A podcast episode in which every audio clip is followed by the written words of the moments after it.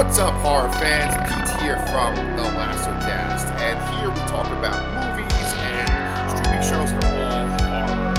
And uh, I'm with my very good friend over there, Dr. Zayas God, Danny Torkel. Both Danny and I are uh, members of the Fangoria Horror Community Facebook page. And I love it. I think Danny loves it too. One of the posts that was on there, Danny, I think you probably maybe even answered it, was if you could have dinner with two horror people, I'm assuming horror filmmakers, you know, that are alive, who would you pick? Did, did you answer that question? I, I didn't, but now I'm thinking about it. Uh, that's it, it's an interesting one. Um, who who would you pick? I, I wrote my answers. my answers were uh, Keith David because I love Keith David's voice. I think he's so cool. I just would love to talk to him and hear him talk. The other person I think you'll think is pretty obvious for me, but it's Guillermo del Toro.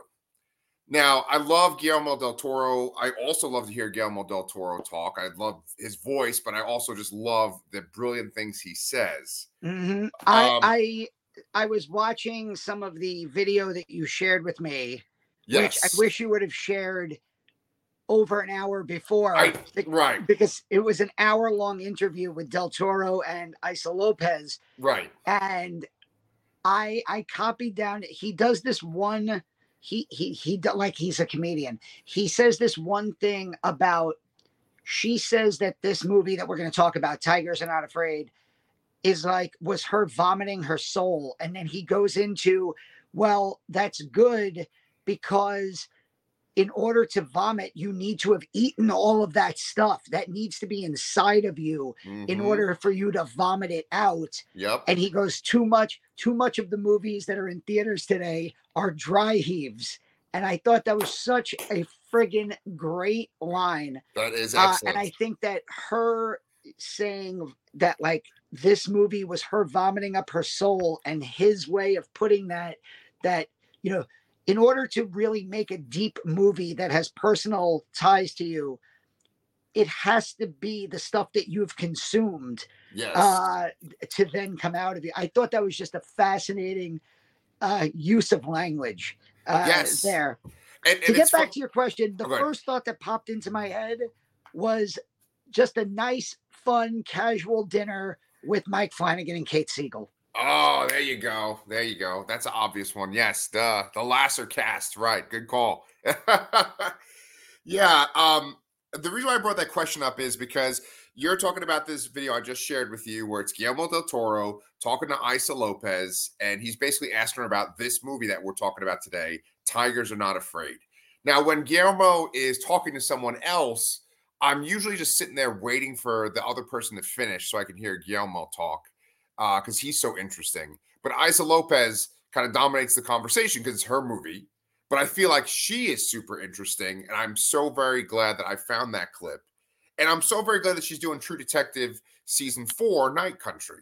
You know, there's been a lot of talk about like, especially like on Reddit and stuff. There's all these dudes that are like, "Oh, season one is good. This is crap," and they, you know, they don't do this right in this season, and it's it's just really starting to get on my nerves I, what's I, what's interesting about that is apparently this is like the highest rated True Detective on Rotten yeah. Tomatoes. Yeah, it's got like a hundred percent Rotten Tomato review from critics, which is the highest, even higher than season one. Yeah. But then, right at the same time that I saw that, I saw a really discouraging quote from Nick Puzzolatto or Pizzolatto, the the creator of yeah. True Detective, right? Who like kind of slapped down at this season and said he thought it was stupid that uh, they were trying to connect it to you know the, that there were you know spirals and things that are connecting it to season one. And Issa Lopez very classy, classily was just like, well, I loved his material and I wanted to make it my own, and he's entitled to his opinion. And you know, like she she handled it with class but it, it is a very you know we we talked about this in our true detective episode three review a little bit how it feels like there's an this you know even though it's very well regarded and a, a, lot of my friends love it and we we talked about it you know at work we talk about yeah. it when i'm hanging out with them on the weekends right the online community seems very split seems very divisive And, you know, does that just come back to the simple fact of like female creator plus female leads equals backlash? Right. Yes. Sadly, it might be. Yeah. Know? But um yeah, I love this season uh so far. And yeah. it's because of this season of True Detective that we're covering this movie today. Yes. And I mean, it's not even, I think it even goes further because it's female Mexican creator versus white male creator. You know, white, and, and you see this like in Star Wars, see this in comic books and stuff, where it's just like if a person is not a white man, you usually get pushback and there's some sort of disdain or like they, they point out the flaws or issues a lot more when it's not a white man that's behind the scenes. Now, Issa Lopez, what's really interesting when you start watching that video, which I, I, I urge you guys all to seek out on YouTube. It's her and Guillermo del Toro talking about Tigers Are Not Afraid. She talks about how her early career was making romantic comedies in Mexico. And then uh, she basically pushed to make this movie, which she sort of uh, every day made herself write a scene before she got out of bed. That was like a thing that she uh, wanted to do. And it, you know, made this movie. It's interesting because this movie, I feel like it's a conservative's wet dream about Mexico. Like this movie, it feels like a post-apocalyptic movie, but it's set in Mexico. Now, right off the bat, I want to show that my ignorance about Mexico is is pretty deep. Uh, and I live right next to Mexico. I live in Texas.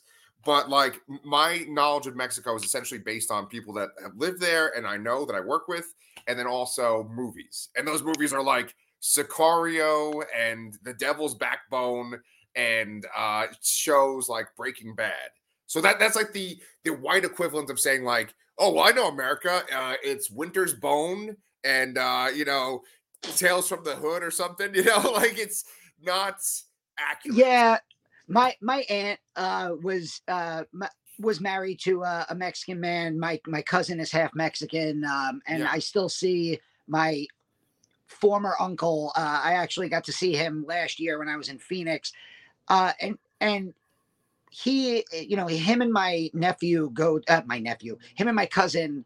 You know, they go back and forth to Mexico all the time, and they always talk about how great it is. And maybe it's the history teacher in me. I, you know, I've always wanted to go to Mexico just yeah. to like you know find the you know historic mexico city uh, built on aztec you know cities with Aztec temples, and I always wanted to go and do like a historical tour. Um, but yeah, you know, it, it it is one of those places that you know when we see it portrayed in film, it is usually the dark, gritty, uh, criminal side of Mexico. Yeah. Yes. And so this movie is kind of relentless with how dark it is. There's little small bits of innocence but for the most part, it is like the worst kind of rumors or dark tales you could hear about Mexico. That's like this whole movie. And uh, what's amazing about this movie is the cast. There's a couple of interesting things I learned, like going through the IMDb trivia and uh, just like the Wikipedia and stuff. But basically, from what I learned from the IMDb trivia, these were all kids that have like zero acting experience. They weren't shown the script before they would film. Like they basically like would react kind of authentically to what was going on around them. Uh, and that the movie was set in chronological order. So like I mean they, it was filmed in chronological order. So like they kind of experience every scene. The kids, considering they have no acting ability, are pretty fucking amazing. Like Paola Lara as Estrella. Yes. I so I have a fairly long history with this movie in the sense that this movie came out in Mexico in 2017. It wasn't released in the United States until December of 2019. Uh, and it was a Shudder exclusive. It's still streaming on Shudder. And so before we spoil anything, if you've never seen this, if you're into True Detective Night Country, go watch this movie. It's like 83, 85 minutes. Yeah. Um, as you know, Bong Joon Ho said at the Oscars, if you can get your your if you could live above that one inch mark of subtitles, you will you'll find a, an absolutely amazing film. Uh, I saw this at this was one of the I think this might have actually been the first time I ever went to the IFC Center. Oh, cool. um, a, a theater that I have since joined and now I'm like a member of because I end up going there so often. I'm actually going there three times in the next week for their Dario, Jesus. uh, Dario Argento retrospective. Uh, I'm going there Nice. tomorrow for Inferno, Monday night for Tenebrae. Yeah, very exciting. Um, I saw this late at night, um, probably like a nine o'clock show at the IFC Center a couple days before it hit Shudder, and it absolutely blew me away. 2019 was one of my favorite years in movies. It was Yeah. one of my favorite years in horror. Yeah. Uh, I actually dug up and I sent you like my my old Geeks of Doom when I was writing for Geeks of Doom. I wrote a, a review of this movie, a standalone review of this movie, where I just showered it with praise, and it was also my number one horror film of 2019, and it and it and it was above Doctor Sleep, which is one of my all time favorite movies Dang, that's, um, that's saying a lot.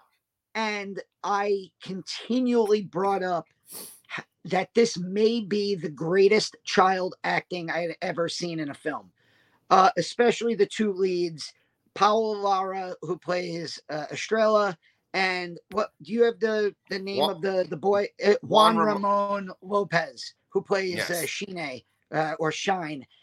They are just mind-bogglingly good and when you find out that this is the first time they've ever been in anything it blows your mind because that's like the old adage is you never work with animals you never work with children Right. And to find children who had never worked before to take to be the leads in a movie that is this dark and this bleak and this demanding of them physically and emotionally is absolutely amazing.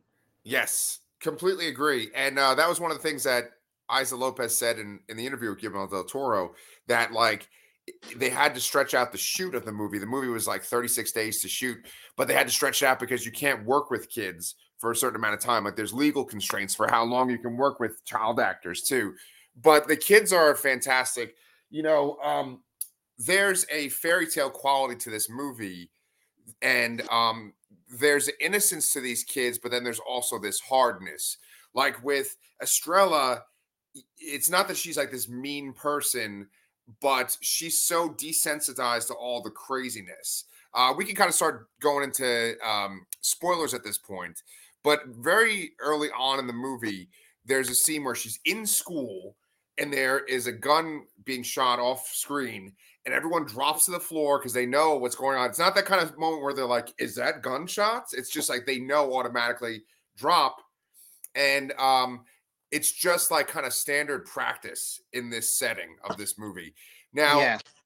when she's on the floor, there's this part that kind of ties in the fairy tale aspect. She's supposed to write an essay about uh, like a, make a fairy tale story, and then her teacher, who's also on the floor trying to not be killed, gives her three pieces of chalk, and she says these pieces of chalk represent three wishes, and then you can make three wishes, right? I guess basically to make uh, Estrella not feel scared. It, it, it's so funny because like she seems desensitized to everything around her. And then Shine is this young boy, this little kid that I could see in one of my schools that I work at. And he, you know, is trying to essentially be a gangster, right? He's in a gang and he's acting like a tough guy. And in a lot of movies, you have this kind of scene where the gangster kid kind of breaks down and they they kind of like they want their mom or something or they they they become scared they kind of show their colors but this kid is just like throughout the whole movie this, He this badass kid Hardened, yes hardened yes. by the world around him. And Estrella too, like she goes home. I just want to make a quick comparison to like the life that we live as educators in America, where it's Sure. like school shootings are this horrible, unfortunate reality that we deal with. yeah But when they happen, it is still shocking. yeah Uh, it shouldn't be. But like, so in my school just a few weeks ago, uh, we had a two plus hour soft lockdown slash hold where there was a threat of a weapon. Turned out that it wasn't as serious a situation as we thought, but a weapon was on campus and we had to shut down and, and basically hold students in the classroom for over two hours. Wow. And the way we deal with it in like an American classroom, and I'm in New York, you're in Texas, it's like everything stops. It's just like, okay, lights off, door shut, locked, and you know, we we hold our breaths and we hope that this blows over and we're not one of these national news stories. This just felt like Tuesday for Estrella. yes, yes, yes. And the teacher where it's Yeah. like, all right, everybody, the gang, the, you know, the cartels are murdering people outside, everybody down. She walks outside after, there's a body on the street. She just kind of like, there it is, turns and goes the other way. She goes home and her mother isn't home. And there's hints that her mother has been kidnapped and killed by the cartels, by these gangs. And she just kind of sits at home. She doesn't react and it's and it really kind of fuels that desensitize de, desent I can't talk. Desensitized. Thank you. Thank you. That that, that and her and Shine especially uh, have just been completely desensitized to this level of horrific violence at such a young age. Yeah. Uh, and and you're right. The idea that like Sheena goes through this whole film and he never really has that breakdown moment. The I want my mom. I I want you know I I'm really just a kid moment. He's hardened until the end. hmm Um, and you know there's kids younger that they hang out with, and you know Morro, and and it's just fascinating. The like it, you, you get these kids who effectively it reminded me of like Peter Pan's Lost Boys almost. The idea that you know it's like this found family that they, their Yeah. families are gone, and instead of just you know dying out, they're gonna live together. They're gonna support each other, and they're gonna live together until they get caught by these horrible people around them. Yes, yes. And it's funny that you bring up this Peter Pan comparison because there's a comic called uh, Peter Panzerfaust, and it's actually like Peter Pan and the Lost Boys, but it's like during World War II, and it's like children in the World War II setting, like of a big city that's been bombed out. I, I can't remember which city it is, but that's what this movie feels like. There's almost no one in this movie. There's barely any people besides these kids.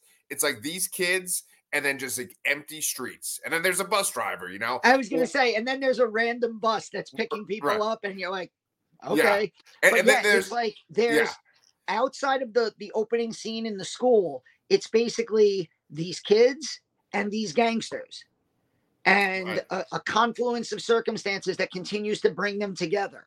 right. uh, a stolen cell phone, a stolen gun, uh, a cell phone that has incriminating video. Uh, but yeah, really, there's it's a it's a very small cast, and yeah. yeah, And we should point out that one of the cast members, one of the villains, is actually a guy that's in the fucking MCU. Though I think because of recent allegations, he's not uh gonna be in it much longer. You, you, you just Wait did a a reaction. I, I honestly did not even realize that El Chino. Chi, El Chino, yes, is Namor or Namor. They call him Namor in uh Oh uh, my Wakanda goodness! Forever. Wow, talk about a, a mind blown moment. I had no idea, and I just rewatched the movie, and I'm staring at him, and I'm going, "Oh, he's good. He's so freaking intense." I had no idea. And yeah, Yes. there are allegations against him, so uh, we don't have to spend too much time. But I, that that really blew my mind right now. I, I didn't even realize that. Yeah, yeah. So uh, his name's Tenoch Huerta, and he's uh. Namor in Wakanda Forever. In this movie, he's El Chino, who's kind of like the main gangster in this area. Uh, one of the Mm. Which is which is especially scary because he's the politician running for office, right, and he's the unabashed murdering gangster right, uh, in this. He, mur- he he kidnaps women and children. He murders sometimes his own gang members. right. Murders women and children. Uh, there's a really funny moment towards the end of the film where one of the kids uh, sees him in the flesh and goes, "I'm not voting for him," which I think is like such a, a funny line in such Yeah. a you know like bringing levity to it's something a kid would say it's like yeah, you know, not understanding how serious the situation is. So Yeah. let me kind of make a joke in that moment. right. Yeah. Right. Uh, it, it's it. There are moments like that, like levity within all this, like sort of madness and, and violence. Um, I mentioned to you last night that there's a movie called City of God, which takes place in a part of Brazil uh, where there's a lot of crime and, and poverty, right? And um, I, I recommend you go check it out when you can. But there's similarities between the two. Like, you know, there's a scene in here where the kids go up to the cops and they literally show a man committing murder, like uh, uh torturing someone and committing murder on a phone, and the cops are like, "Get out of here, kids!" Like they, they basically don't want to get involved. Um, you know, there, there's like so many scenes where it's just a totally different world and you're not used to it. And that's why I wanted to keep watching that Guillermo del Toro, Issa Lopez video because I wanted to know how much of this is an exaggeration, how much of it is almost like fantasy because it's so over well, the top, and then how much is I, like this. I only happened. got to watch the first 15 minutes of that, Ditto. but yeah. Del Toro mentions he said like this is he does say like this is Mexico and like you could be out to dinner with your friends and you walk outside and there's a shooting next door. Yeah. And so, you know, th- th- there's obviously these filmmakers, Lopez and Del Toro, have seen, you know, obviously the country of Mexico is not this movie incarnate. Right. But there are certainly parts of Mexico that embody this film, just like there would be parts of America that would, you know, if all you saw of American film, it was like you said, Winter's Bone or, uh, you know, uh, Menace to Society. Or, yeah, Menace Society. Yeah, or The Sopranos. Right, you, right. You would think, oh, that's that's what all America is, and obviously it's not. But that stuff does exist. Oh, absolutely. Yeah, and growing up on Staten Island, I was like, oh yeah, The Sopranos kind of is America, you know. But um, I was gonna say that I just mentioned that there's fairy tale aspect to it, which is like the unrealistic part, and that's mainly focused on these three wishes that Estrella has with these three pieces of chalk. Now she uses those three wishes throughout the movie, um, and they. You, you mentioned this because we've talked about this movie a couple times when we talk about True Detective. You've mentioned how it's like one of those movies where things could be happening in reality and it's explained by reality but then it could also be explained through fantasy too. So like every time she makes a wish, it kind of matches up with what's going on in reality, but it could also be written off as see her wish came true and like her first wish is that her mother comes back. And that really lends itself to the horror aspect of this movie. There's stuff that's in True Detective season 4 that remind me of this part of the movie. There's stuff in um uh Devil's Backbone, and also because you know obviously there's a connection. There's there's some DNA between her and Guillermo del Toro. Uh, you know, Crimson Peak. there's that sort of horror trope of the dead are scary and they're scary to look at, but they're essentially helping you with the more evil living. You know. Well, yeah, that's what I was gonna say. It's to me, this is it, it Del Toro is the king of monsters exist but humans are the scarier monsters. Exactly. And there's no better film for that than Pan's Labyrinth. Right, um, right. The the general in Pan's Labyrinth is one of the most evil characters ever put to film, and he is more evil and scarier than the pale man who has his eyes like this and eats right. berries. Right. So you know, um, and this movie reminded me a lot of Pan's Labyrinth. Sure. In a good way, like even like there's a point where it almost feels like there's like a little kind of fairy leading Estrella around and like she holds up the phone and the the it like hops into it and yes, yeah. gets on the bus with her. Right. And like they're, you know, so it and and we talked about this again with our True Detective review last episode. The fact that and you you just kind of hinted at this, the idea that things are happening in the real world but there also could be a supernatural element. Here, it's very obvious that there is a supernatural element, but it also could just be manifestations of these kids' imaginations. And the right. fact that at the end of the day, these are children living in a in, in a bleak, miserable existence who are using their imaginations to, you know, just get by hour by hour. My favorite scene, maybe in the whole movie, uh, is when they talk about how they're going to go to a, a house that has a, a zoo and a soccer field. Yeah. And then they find this like abandoned home where a fish tank broke and the fish and all the water falls into this like broken like piece of land, uh, earth where like the water pools so the fish are swimming in like the sidewalk almost or like a piece of the ground. Right. And they're like oh my god look it's a zoo. And then they go upstairs and they find like Soccer a bunch of soccer balls and yeah, and and it's like yeah. again how much of that is their imagination? How much of that is reality you know a- another part of that interview i saw was like you know yeah, both of them issa lopez and guillermo del toro are saying like she said not every part of the movie makes sense not Mhm. every part of the movie has logic and he was like yo yeah he's like if you go to the movies and you're sitting in the movie theater going i need this movie to make sense maybe you should go see another movie Fuck like- yeah. Oh god. and yeah. and and I think that's one of my biggest like bugaboos with a lot of films, and this is including a lot of films that people love and are critically acclaimed. Is yeah. I hate when things are spelled out for the viewer. Yeah. I hate. I call it like the sledgehammer of subtlety, where it's like this is what the movie's about. right, right, like, right. like I I could have figured that out for myself. I didn't need every every question answered. You know, I feel like a- questions being answered is better for television where you're making a long-term investment. Uh, you're you're you're showing up week after week after week for by the time a series is over, it could be literal hours or days or weeks of your life Yeah. and that's where I want my questions answered. In a Sure. in a in in a 75 to 140 minute movie, I just want you to tell a good story and make me think about things. Yes. And I think this movie does a great job of that. And I think it kind of goes along with what both of them were saying in that interview. That that is a, a really really good point. That movies are much more brief than an entire season of a TV show, and they're much more brief than like a, a novel that might be like 500 pages, or if we're going Stephen King, a thousand pages.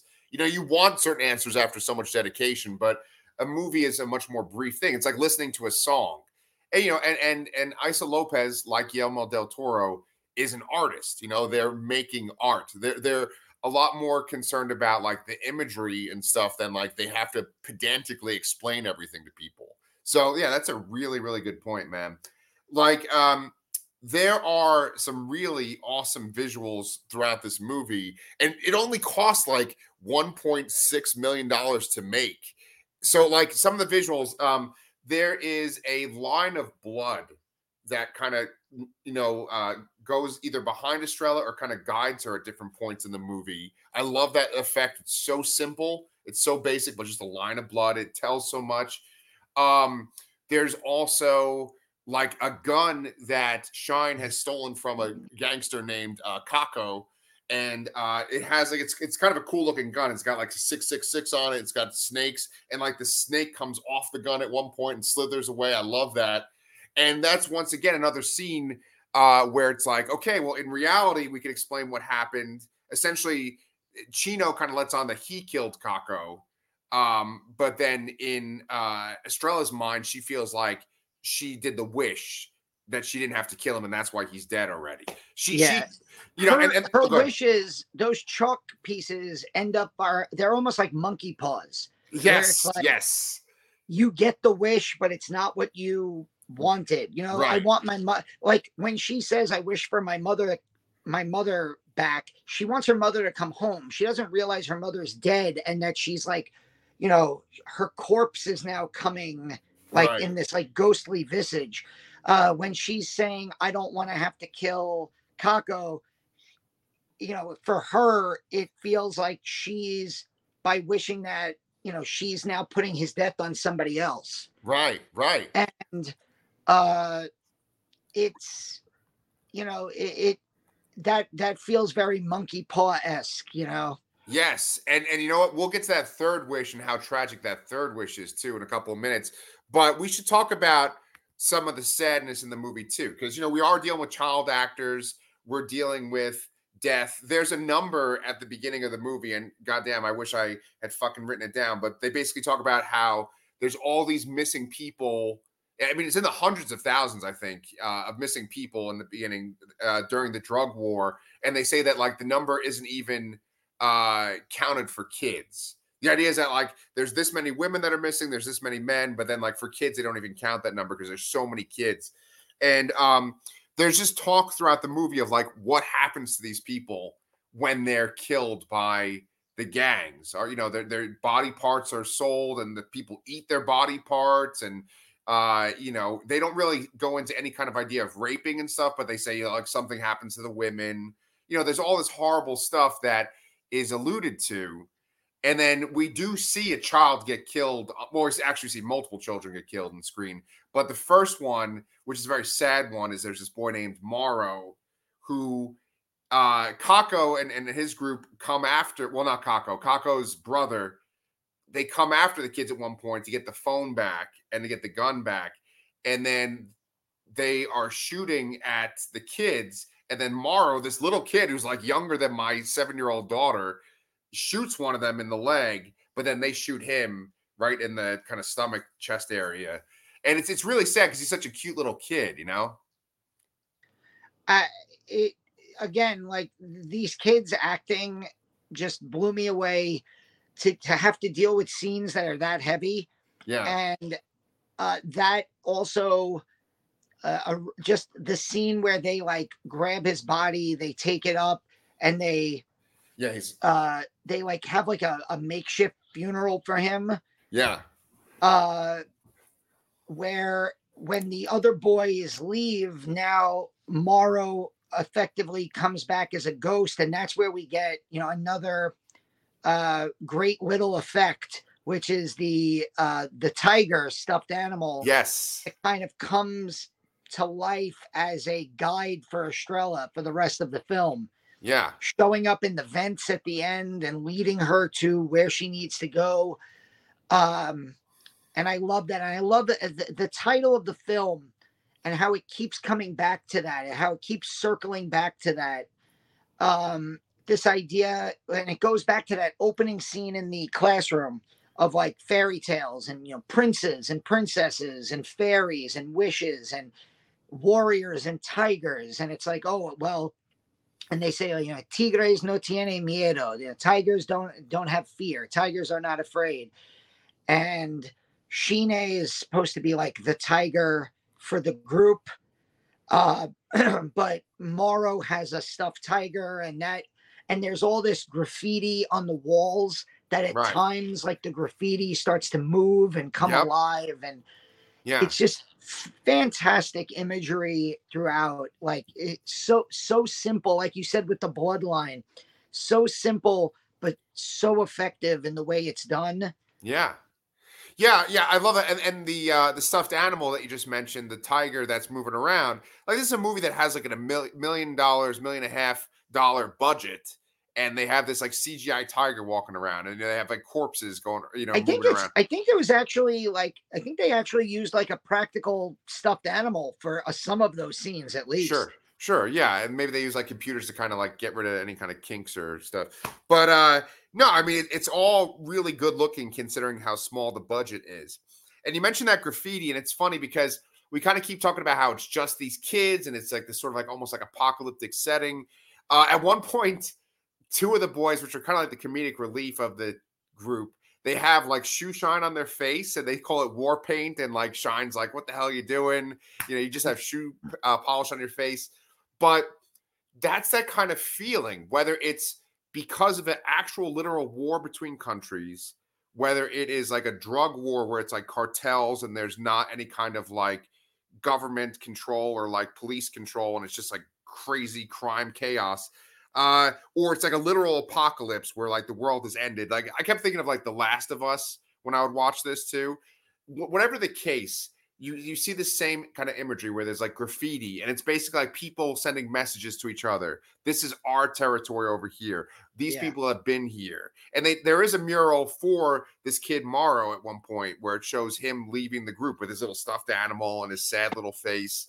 So i mean it, it's kind of amazing that I just described three different ways that a, an apocalyptic setting can happen, and this movie has one of those settings, you know. And then it's it's funny too because uh like 30 Days of Night has that kind of apocalyptic setting too, even though it's like in America in a modern day. And then I feel like we have like the beginnings of that in True Detective season four too. What, what I was gonna say I, I, was waiting for you to bring it back to Night Country because like if you swap out Mexico for the you know or you know Mexican culture for the indigenous culture right. of Alaska in right. Ennis in True Detective Night Country, it right. does feel very similar. Yeah. Um, it feels like there are a lot of you know potential crossover themes, uh, I- including like the the way the indigenous people yeah. are you know completely being violated and the you know the the cave and the mines and the and the, the water turning black uh it, it feels the idea you know the, the thing that we brought up about how it's it's realistic violence that is taking place, like kidnapping, you know, women being abused, uh, but at the same time, also uh, there is a supernatural element. So it does feel like there's, uh, and we're only three episodes in. You know, episode know. four drops tomorrow Tonight? night. Oh, tomorrow night. Yeah, yeah, yeah, yeah. Um, so I, I was going to ask you, did you see Wind River with uh, Jeremy yes. Renner and uh, Elizabeth Olsen? Yes. Right. So, so I, I love Wind River, and it's kind of like these movies that are all made by the same guy that made like Yellowstone. I don't give a shit about that, but but I love that movie. Uh, and that's another thing that reminds me of True Detective season four a lot. It, and it's it, that and this movie really focus on how like women just seem to like just they just disappear in these kind of settings and it, it like it almost is like they don't even try to try to keep track like in, in the case of Wind River, they do this thing about how they talk about how like indigenous women go missing and people don't even go to look for them, right? And that that's kind of like in True Detective season four, where Annie K is dead and they just kind of write it off and they don't investigate further. You know, so there, there's similarities between those two. And then with this, it's like children just go missing and there's no force trying to like save them or or stop them. No, I mean, there's the one scene where Estrella saves Morro and he's in a cage and there's other kids in there. But yeah. also, it's also, you know, bringing up the women. You know, her mom was kidnapped and murdered and tortured by Chino right. for no apparent reason. Right. Um, and, you know, at the the climactic horror moment of the film, you get this scope of just how many not only how many people are killed but how just like it's it's just it's not even a thought in these criminals mind. It's like so many bodies. It's like oh here's another dead one wrap it up in plastic throw it in the murder room and we'll just Disposable. leave those bodies there to rot forever Yep. And it's it's a room full of the, the, the literal stench of death, as you can see the characters. Yeah. And you know, the, eh, it just it, it really makes you think about what life is like. And again, I, I thought about the, you know, and it's something I wouldn't have thought about four years ago when I first saw this movie, but it's something because of the fact we're watching True Detective, I'm thinking of like the indigenous people, uh, the indigenous women in Night Country, and right. um, that that scene where in the last episode where they go to the like indigenous section where it's like the law doesn't matter here. You're on native land, so you, you know unless you have a warrant, get off my land. And yeah. it it reminded me of like scenes like that. Uh, yeah, it's just I, I just like restarted the movie just to see it was like 160,000 people go missing and like countless children. Yeah, countless children, crazy. right? Yeah, yeah, it's it's super disturbing, and that kind of brings us up to the, the the final death of the movie, which is pretty upsetting. It's it's upsetting, but it's also like really well done, right? So we get to our final wish, and Shine who he's kind of had like a adversarial relationship with Estrella throughout the whole movie. You know, it's revealed eventually that Estrella did not kill Caco. And uh, you know, then the, the, the kids in the group call her a liar because she claims that she did kill him. Uh, they don't want anything to do with her. He's trying to get rid of her and not have her be a part of the gang through the beginning of the movie. Then eventually they bond. He's the one that discovers that Estrella, uh, his, her mother is the woman that's tortured in the video that's on the phone, and he goes to show her. Right? Um, he he uh has this like she she makes a, a claim. She's like, "What if my wish could get rid of that burn on your face?" And at the very end of the movie, she takes that last piece of chalk and she makes an X right there. And it's it's so well done because it's like she's literally putting a fucking target right on his face. And then to literally be like, well, the X the the burn is gone, it's because he shot right there in his face at the end of the movie. And it's it's it's upsetting, but it's also like beautifully done where I'm like, okay, I, I accept that, you know? Uh what what you think of that part? I remember like see I remember sitting in the movie theater and like jolting when that happened because the like the bloodline comes like shooting through her legs, hits him in the foot, and you start to and I'm like, and like my head is not going fast enough. So like my head is going, oh, they're not gonna kill Sheena. Oh crap, he's dead.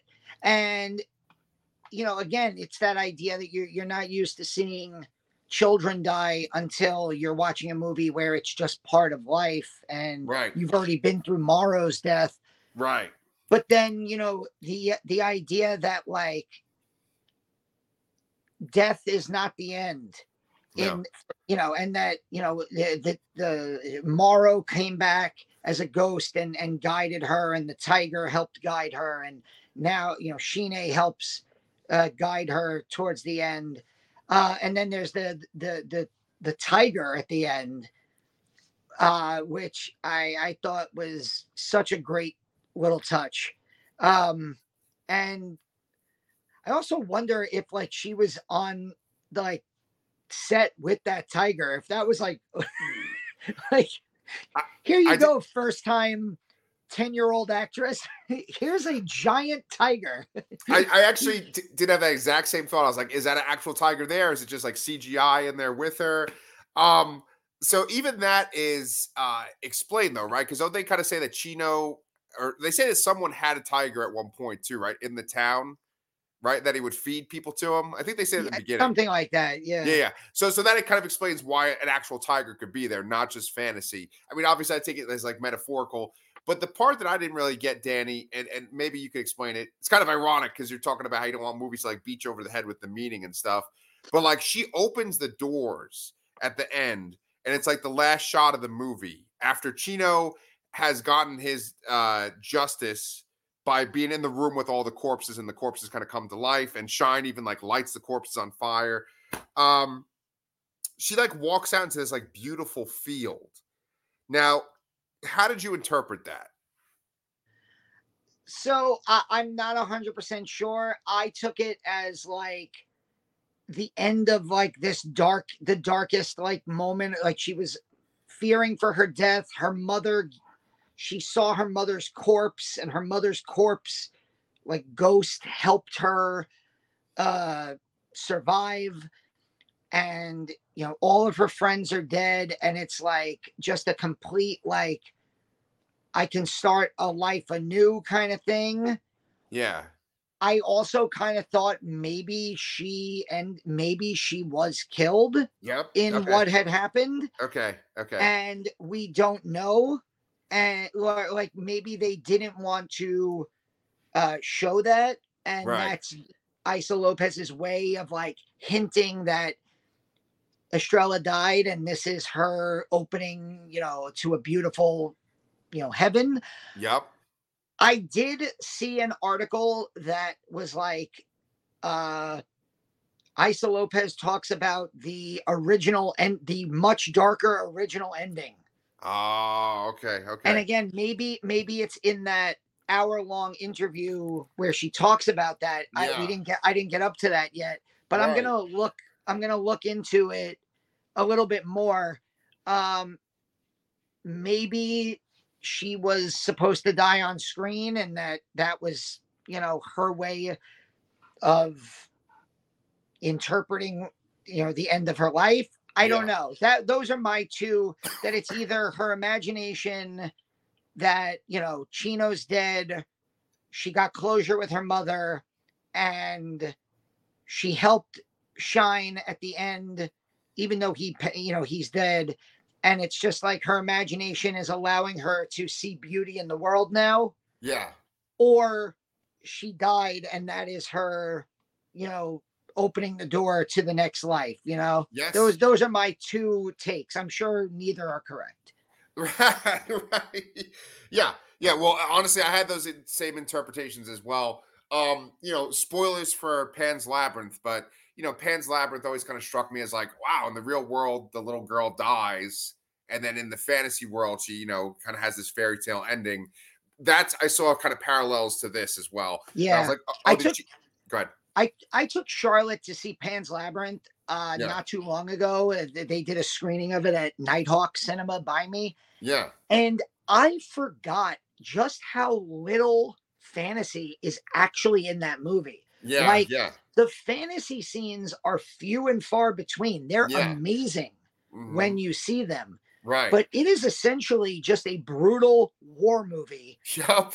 And like I was almost taken aback by how like dark and bleak it was. And I, I remembered that she died at the end, but just the idea that like she gets her ending in the fairy tale, like it with Pan and with her parents. Yeah. And I could totally see this being an homage to that, eh, right. or something in that in that vein um, for Estrella. But again, I, I I'm fine not knowing. I'd like to read more just because I happen to like be doing some research in the last 30 minutes or so before we started recording. Right. Uh so maybe I'll I'll find that article I saw and see like what the darker, bleaker ending was. Yeah, I think that's a great idea. I'm actually going to put the articles that you wrote for Geeks of Doom in the description of this video. So if people want to read your uh, two articles that you shared with me, you know, I think I'll even tie in this Issa Lopez Guillermo del Toro interview. Yeah, I was going to say you should put the link in the description so people can watch this video. Yeah, man. So uh, I've actually really enjoyed talking about this with you. I was looking forward to this, especially like the more I learned about this movie. I was like, shit, I'm excited. I'm, I'm really glad that you re- recommended this because uh, yeah. when you told me true detective season four is like kind of a horror thing and there's it, and, and i was seeing people on on twitter mention the thing and i was like oh do i have to watch true detective season four? And yeah. weeks ago when we started talking about this as like the potential next show we're going to cover right. you were like oh yeah it's not connected to any of the other seasons. You can just start watching it Right. And when I saw her name in the credits, I did like a backflip internally. If I tried to do a backflip, I'd, I'd be in the hospital. uh, but like, I was like, holy shit. Like, Issa Lopez is not just, it's not like she directed the first episode, which is what I thought originally. She created this whole season yeah. and writes, co writes, and directs every episode. And I'm like, holy shit. Like, I was such a fan of this movie that immediately hooked me into wanting to watch this show. And then I was hooked on Night Country from like 15 minutes into the first episode. I was yeah. like, oh yeah, okay. And you know, like even those like moments of levity that we brought yeah. up in Tigers Are Not Afraid, you see that in Night Country also. Like the oh, quirky back and forth dialogue between uh Navarro and Danvers and how like they don't like each other, but they're also like extreme sarcasm to the point of like dark comedy. It, it they it toys with that also, and and Issa Lopez started making like romantic comedies and comedies, you know, eh, which is strange given what she's now known for over the last seven to ten, you know, seven or eight years since yeah. uh sh- since Tigers came out. Yeah, yeah, it, it's funny, uh, you know, because you talk about romantic comedies and and like she talks about in this interview how that was how she was surviving as a filmmaker for a while. But then she had to make this movie, and she essentially went up to the producers and said, "Look, I'm gonna you're gonna decline this movie, and that's okay. I'm gonna take it to another group of uh, filmmakers, and they're probably gonna decline it as well. But then if they do make it, they're gonna get the rest of my romantic comedies that I'm gonna make too." And she said that romantic comedies are like a staple of uh, Mexican culture, like that. There's that that's a big genre over there, romantic comedies. And and, and one point I want to bring up that's just so funny. Uh, Guillermo del Toro, like right around that time, he says that there's basically two types of movies. You remember what he says? He says like movies, movies that, that wake you up and movies that put you to sleep. Yes, yes, yes, yes.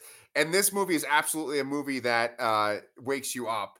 It, it, woke me up to Issa Lopez as a talent, and now she's definitely on my radar. Issa, if you have watched this video, and you like what we said, we would love to have you on the show. I know that's a long shot, but we'd love to have you on the show. Uh, Danny, what do we have coming up on the Lassercast? Uh, well, uh, we got more for Detective Night Country. Uh, yes. Um, I'm going to be uh, reviewing Shudder just released, I think just now. I, I can't check on my TV, but I think it is up on the Shudder uh, on Shudder now the Dario Argento documentary Panico, um, which I'm going to be watching and reviewing, and nice. then uh, I'm going to be doing some short reviews of uh, some more Dario Argento films uh, that I go and see in the theater uh, for this big Argento retrospective that's happening at uh, IFC. Uh, really excited for Monday night uh, because it's the Shudder Showcase and they're showing Tenebrae, which is one of my favorite Argento films. I'm seeing Inferno tomorrow, which oh. is low key my favorite of. Uh, I, I, think I might like it more than Suspiria. Uh, nice. So I'm I'm super excited to see that on the big screen. Uh, so yeah, uh, I got so we got we got more Night Country, more Issa Lopez content, and then we got some Argento content, and then uh, we'll figure it out from there. Yeah, man. So if you guys liked this video, make sure you subscribe to the Lassercast, and we will see you guys real soon.